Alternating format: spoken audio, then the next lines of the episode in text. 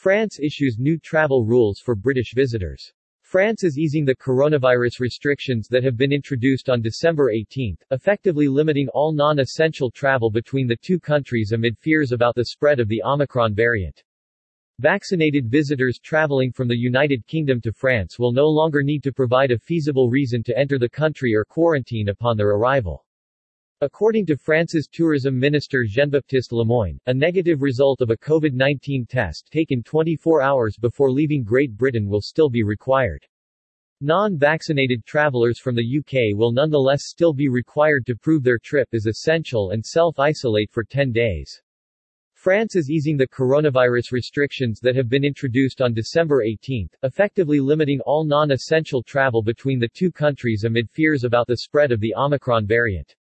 Permitting the entry of visitors from the UK will provide a significant boost to France's tourism sector during February's UK school vacation period.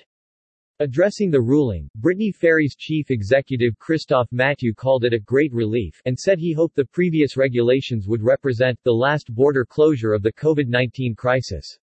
The relaxation of restrictions comes despite France itself having registered a record number of new daily infections on Wednesday, with 338,858 new cases having been confirmed, according to the World Health Organization.